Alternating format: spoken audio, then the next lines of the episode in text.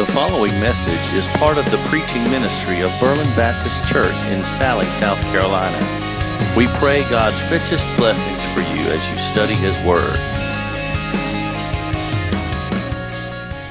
If you would find your place in Hosea this morning, we're continuing on our study verse by verse through this minor prophet. We're going to be in chapter 9 today. This is a really ironic um, sermon title, The God Who Is Not There. And so, as you're turning there to Hosea 9, let me tell you a brief story about a movie. So, in 1994, a movie came out. And the reason I remember is because that was the that was the year where I met my wife, and this movie was in the theater. This is the movie we went to see on our first date. And the, the movie was called Forrest Gump. Probably remember that. It's pretty well known. Okay, so if you know anything about the story, you know that one of the, not really a subplot, but kind of one of the themes that ran through, and that was funny. You'll find out why in a minute. It ran through the movie was Forrest Gump running, right?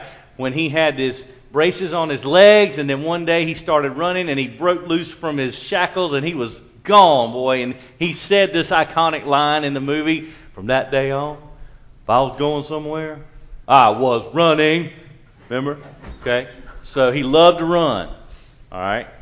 Well, that same practice carried over when he got out of school and he went into the military. If you remember this scene, if you've seen the movie, they were out walking. That's how he described it, just walking all around, right? And they came upon one spot when the rain stopped and his platoon came under attack. And if you remember this particular part of the movie, it, the gun battle was fierce.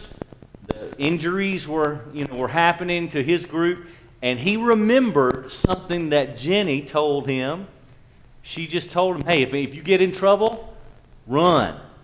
So what did he do? He ran. And he ran and ran and ran. And if you remember what happened to him, he looked up. He was all by himself. You remember? If you've seen the movie, you remember he's running through the jungle and he's, you know, passing people, right? He's just he's got to get out of there, away from danger. Well, when he stopped and looked around, he was the only one there.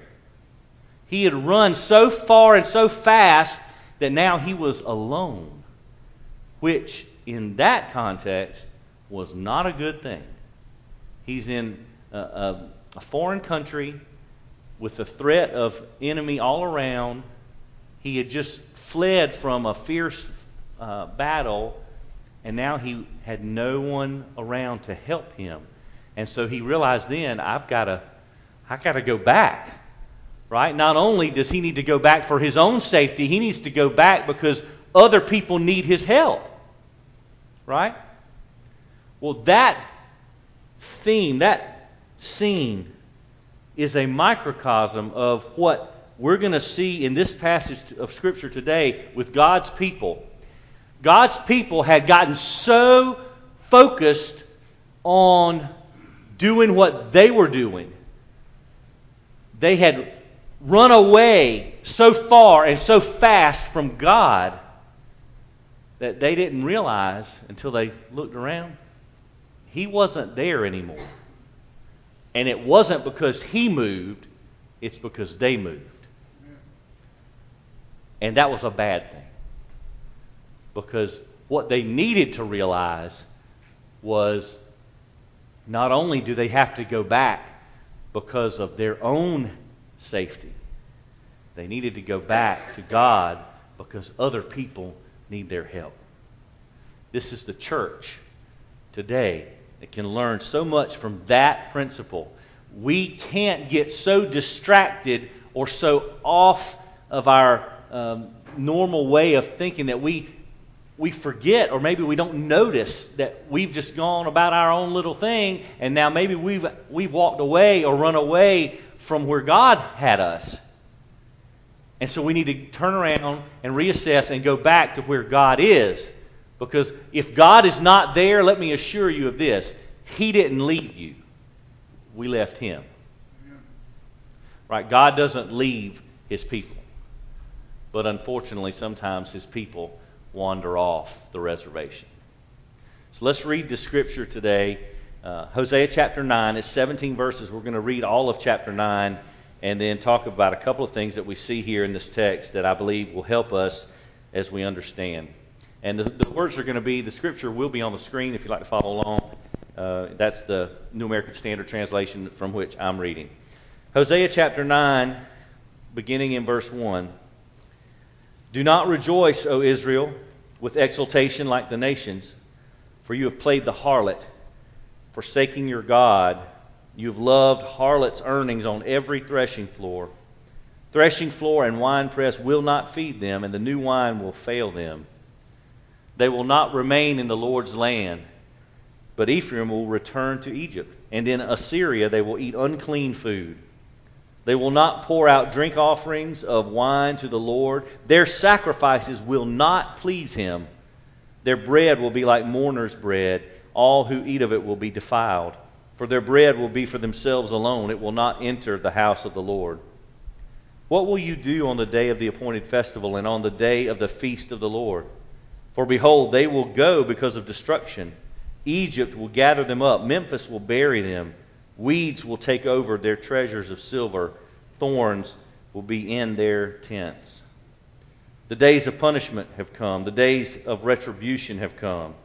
Let Israel know this the prophet is a fool, the inspired man is demented, because of the grossness of your iniquity, and because your hostility is so great. Ephraim was a watchman with my God, a prophet, yet the snare of a bird catcher is in all his ways and there is only hostility in the house of his God. They've gone deep in depravity, as in the days of Gibeah. He will remember their iniquity, he will punish their sins.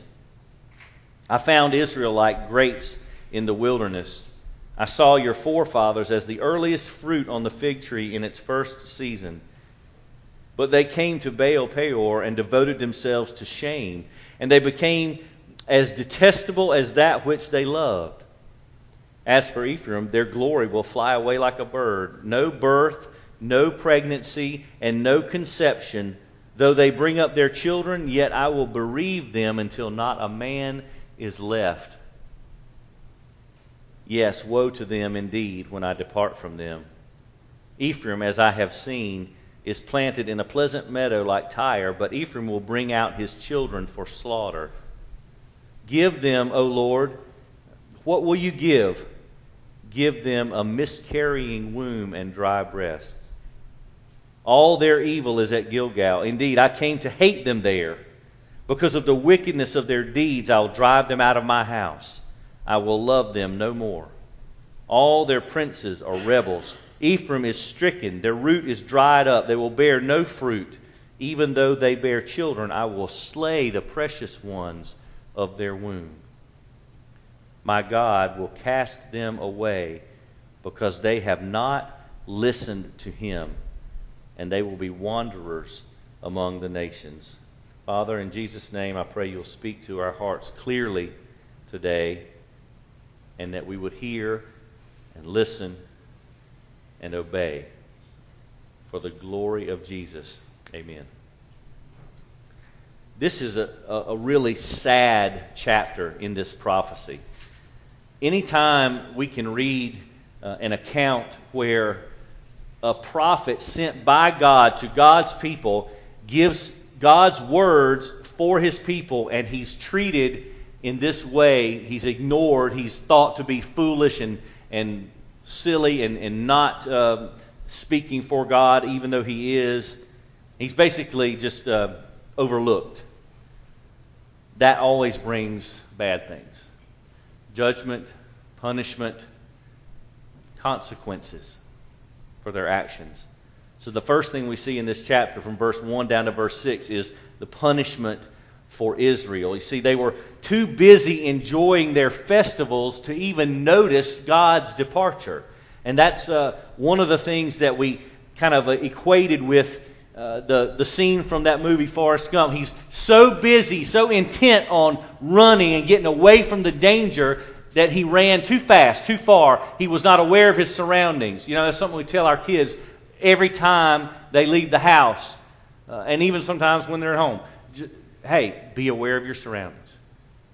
When any of my kids leave the house and they're getting in, in a car and they're driving somewhere, I always say the same thing every single time be safe and aware. Be safe and aware. I don't, I don't want you to get so distracted with what's going on around you that you're not paying attention. I don't want anybody sneaking up on you. I don't want anybody catching you off guard. I want you to be aware. I want you to be safe. And I pray that for them. Well, God's people here got distracted by their own stuff, and they didn't notice God's departure. And as I said, it wasn't really God's departure, it was their departure from Him.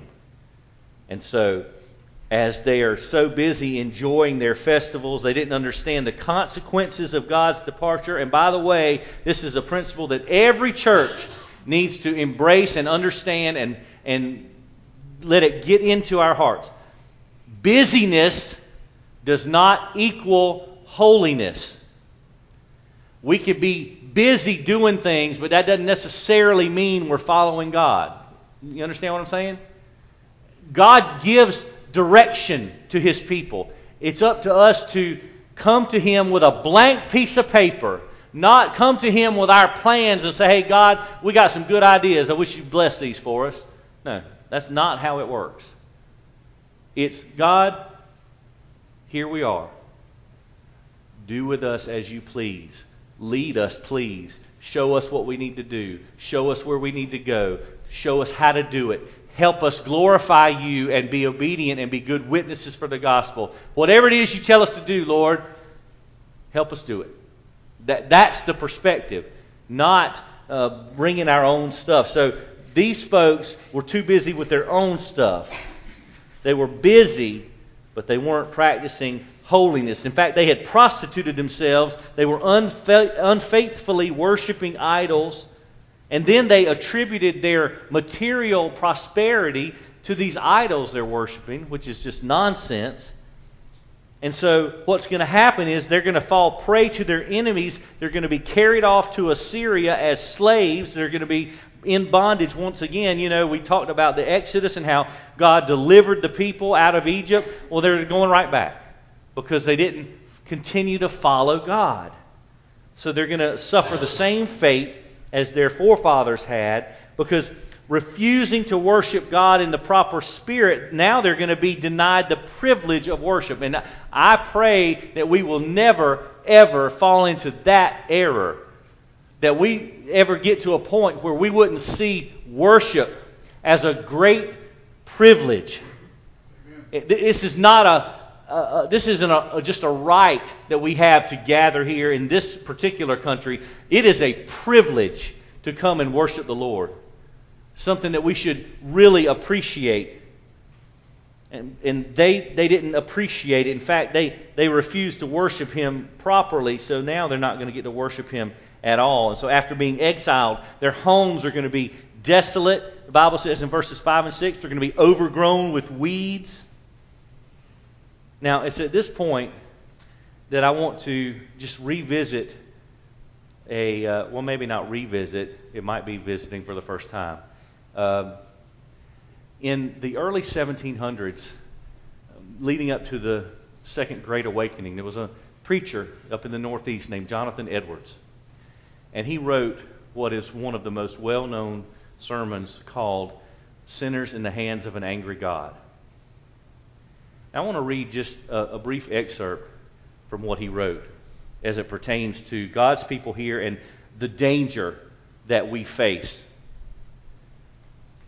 He writes, The God that holds you over the pit of hell, much as one holds a spider or some loathsome insect over the fire, he ab- abhors you and is dreadfully provoked. His wrath towards you burns like fire. He looks upon you as worthy of nothing else but to be cast into the fire. He is of purer eyes than to bear to have you in his sight. You are 10,000 times more abominable in his eyes than the most hateful, venomous serpent is in ours. You have offended him infinitely more than ever a stubborn rebel did his prince. And yet it is nothing but his hand that holds you from falling into the fire every moment. It is to be ascribed to nothing else that you did not go to hell the last night, that you were suffered to awake again in this world after you closed your eyes to sleep. And there is no other reason to be given why you have not dropped into hell since you arose in the morning, but that God's hand has held you up. That is some seriously descriptive language. But if you can get an image in your mind that those who disobey and rebel against God, now, now understand, this is not talking about believers in Christ. This is talking about those who would not believe in Christ, who are constantly in opposition to the gospel, okay? But he's trying to paint this picture to, to help folks who are without Christ understand the constant danger therein. To, to paint this picture of God's hand is literally the only thing between a sinner and hell. It's the only thing. His grace and mercy upon all creation common grace is what we might call it. The, the, the rain falls on the just and the unjust, right? even those in this, in this world who are not following Jesus and don't care anything about the, the Word or who wrote it, they're still benefiting from the beautiful sunshine. They're still benefiting from the rainfall that causes crops to grow. They're still receiving this common grace, not noticing that it is only the hand of God that keeps them from eternal damnation. What this really ought to do is help frame our perspective on the importance of evangelism. Do, do we understand how important it is to have a conversation with somebody about Jesus? Just think. I'm, don't raise your hand, don't say it out loud, but just think for just a moment. Do you know anybody that doesn't follow Jesus? Do you know anybody who's not a Christian?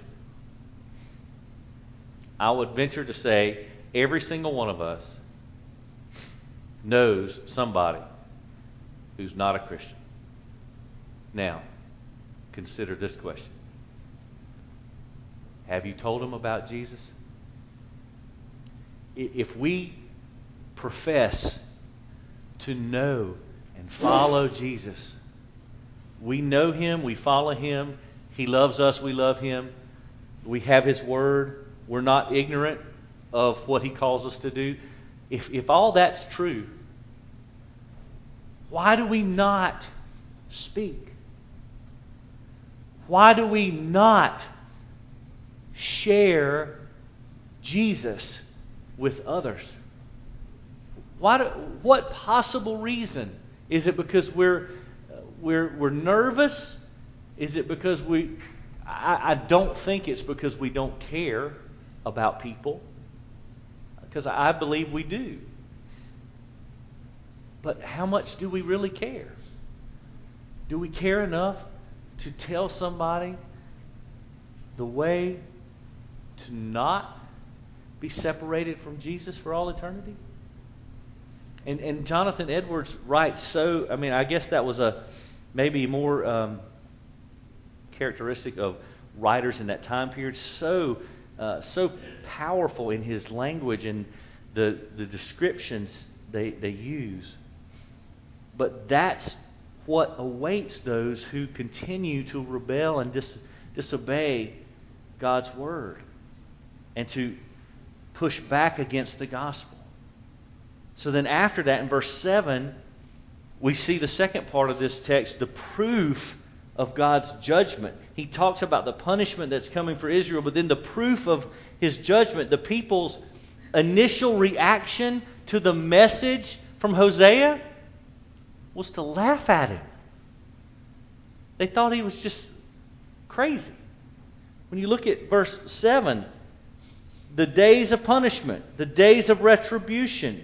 But then look what they say right in the middle of verse 7 the prophet's a fool. That's what they thought. Of, here's a guy with a word from God, and he's bringing it to the people who need to hear. And they, the prophet's a fool. The inspired man is demented. They, they think he's, they think he's, he's a, a foolish man. They laugh at him. Because, because they were enjoying prosperity. Despite their unfaithfulness, they were, they were enjoying material wealth. So, what did they think? We must be fine. We wouldn't have all this stuff if, if God was mad at us. Really? Is that how that works? So everybody who's who's got the world's goods is automatically good in God's sight? Is that how that works? Really? I hadn't read that in the Bible, but, you know, I'm just one person. So it seems like, we look around, seems like evil people do all right. Y'all ever experienced that? Look around and it's like, man, that person's living like the devil. How come they got everything so easy? Let me uh, I, this isn't in my notes, but let me let me just read something from Luke's account of the Sermon on the Mount. This is in Luke chapter six. Jesus is teaching. This is the cross-reference passage to Matthew chapter five, six, and seven, the Sermon on the Mount. And Luke records it a little bit differently, but basically the same. And he says, Luke six twenty-one, "Blessed are you who hunger now." for you will be satisfied. Blessed are you who weep now, for you shall laugh. Blessed are you when men hate you and they exclude you and insult you and, and scorn your name as evil for the sake of the Son of Man. Be glad in that day, leap for joy, for behold, your reward is great in heaven. For their fathers, in the same way, used to treat the prophets. But listen to this Luke 6:24. But woe to you who are rich, for you are receiving your comfort in full. Woe to you who are well fed now, you shall be hungry. Woe to you who laugh now, for you will mourn and weep. And woe to you when all men speak well of you, for their fathers used to treat the false prophets in the same way. It seems Jesus has a different perspective on the correlation between doing fine here but being spiritually bankrupt. Now, there are times when God chooses to bless His children with things on this earth, and that's a beautiful thing. Because you know, you know what you can learn from those types of situations? Typically, and I'm sure there may be an exception here and there, but typically, when God blesses one of His followers with the world's wealth, it's because he knows he can trust them with the world's wealth. And he knows that they'll be good stewards of it. And so he chooses to use them in that way. And that's a beautiful thing. But when you look around you and you see folks who don't care anything about God or His Word or His church or His mission in this world, and yet they seem to be doing fine, just remember they better enjoy it here because if they don't have Jesus, that's all they're ever going to get. And their eternity will not be anything like their earthly experience. God's judgment is real. But as we said last week and the week before, it's never random and arbitrary. It is always in relationship to sinfulness and rebellion. And so, after the persistence of Hosea to preach God's word, the people become hostile toward him. They call him the fool. They see him as demented. They don't understand that the prophet was actually trying to look out for them. The Bible calls him a watchman. He's like he's trying to sound the alarm. He's trying to let them know things are going to be bad if they don't turn away from their sin. But he was met with nothing but hostility. So the sin of the people in verse 9 prevented them from heeding Hosea's warnings. They had stated uh, they had stated their intention to ignore him because they, of what they called him and how they treated him. Verse 10 says they started off pretty good, but then they fell into sin and idolatry. And verse 12 says, Woe to them indeed when I depart from them. And again, that's a, a figurative way of saying, They departed from me, God said. And so, because they've departed from me, now I'm going to withhold the blessings from them. James Boice says that when God removes himself, as Hosea says he's about to do, the Word of God is also removed, and then there is no hope. When, when we're without God's Word and His direction, we are truly hopeless. That's the one thing we have that will keep us uh, following God's direction is His Word to us. So in verse 14, something happens that's peculiar. That one verse, chapter 9, verse 14, Hosea is he begins to pray for the people, and then it's almost as if he's interrupted in his own prayer because he doesn't know what to say.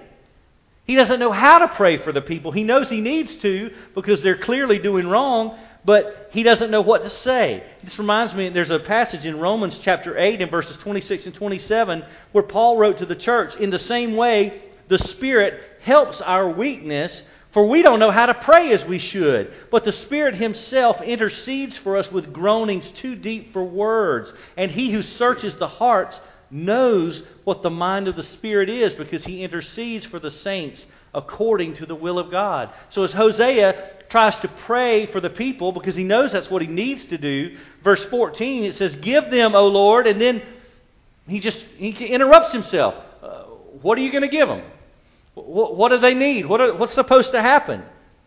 And then the most odd thing, the rest of verse 14. Give them a miscarrying womb and dry breast. In other words, don't let them have any more children. Now, isn't that odd? Until you realize the situation. It's almost as, as if Hosea is saying, Lord, if they're unwilling to turn and turn back to you, at least just let it be confined to this generation. Don't let them pass this on to future generations, this, this rebellious spirit, this complete disregard for you and your word. Don't let that go any further. Almost have mercy on them, Lord. Don't let them uh, procreate anymore so they won't pass this sinfulness to the next generation. Can you imagine?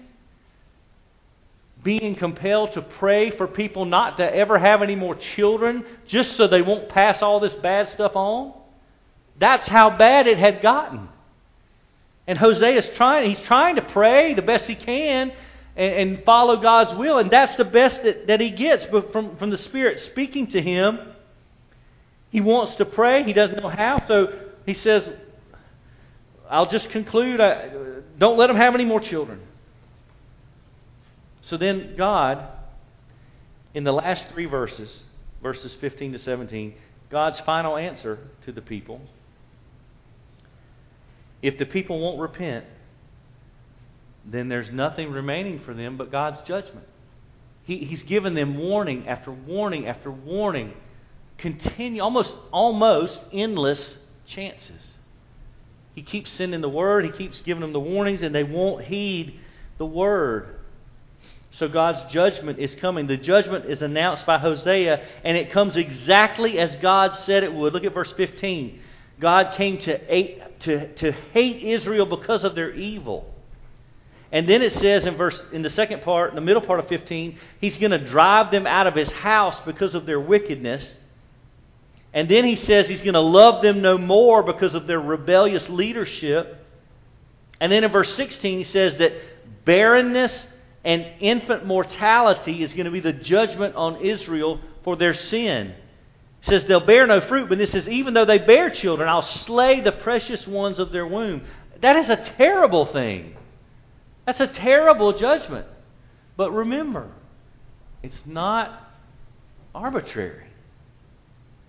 God just didn't decide one day, you know what I think would be interesting? I'll just wipe out all their children. That's not the thought, if there is such a thing as the thought process of God. That's not how it works. It's almost like a merciful judgment based on the prayer from verse 14 barrenness, infant mortality. Israel was being cast away from God because they would not listen to his word. Verse 17 tells us that they continued to not listen. They're going to just be wandering, wandering around.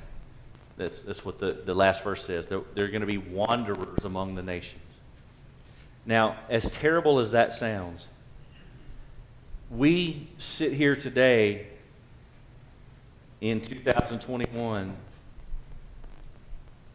having the benefit of, of looking back and hopefully learning from their mistakes. Right? So, so we can read about this and read how God sent Hosea to them to warn them, and then how they responded, which was wrong because they didn't listen, and what happened to them because of that. And so it's almost like we still have a chance, right? We still have an opportunity. If this is us, if we're still rebelling against God and His Word, if we're still not willing to listen, we still have the opportunity to turn and repent and, and come back to the Lord, right? We're, we're here, we're breathing, we still have a chance. We still have a, an opportunity to turn back to God.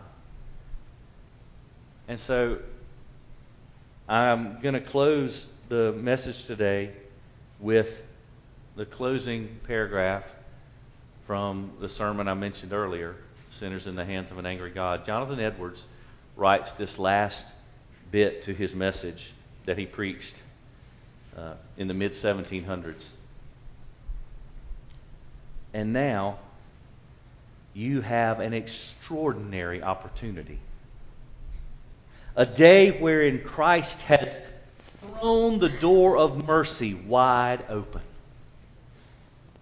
and stands in, calling and crying with a loud voice to poor sinners a day wherein many are flocking to him and pressing into the kingdom of God. Many are daily coming from the east, west, north, and south. Many that were very lately in the same miserable condition that you're in, and now are in a happy state, with their hearts filled with love to Him who has loved them and washed them from their sins in his own blood, and rejoicing in hope of the glory of God. How awful is it to be left behind at such a day? The good news is you don't have to be left behind. You don't have to miss out on the wonderful grace and mercy of God. Because He really has flung wide open the door of mercy. And he, he, he's standing there, as Jonathan Edwards writes, calling and crying with a loud voice poor sinners. So it's not a lack of opportunity it might just be a lack of response. See, God continually calls. He continually pursues. He wants you to respond. He wants you to follow. He wants you to obey. He wants you to say yes and He won't ever stop calling. The question is if you haven't answered yet, what, what are you waiting for? What is stopping you from answering Jesus? Because every moment we don't answer, we're, we're really saying no. To say nothing is to say no. So don't let that be you. Say yes to Jesus. He, he's calling. He's waiting. He's calling. Just wants you to say yes. Let's pray. Thank you for listening to this message from God's Word. For more information on Berlin Baptist Church, we invite you to explore our website at www.berlinchurchsc.org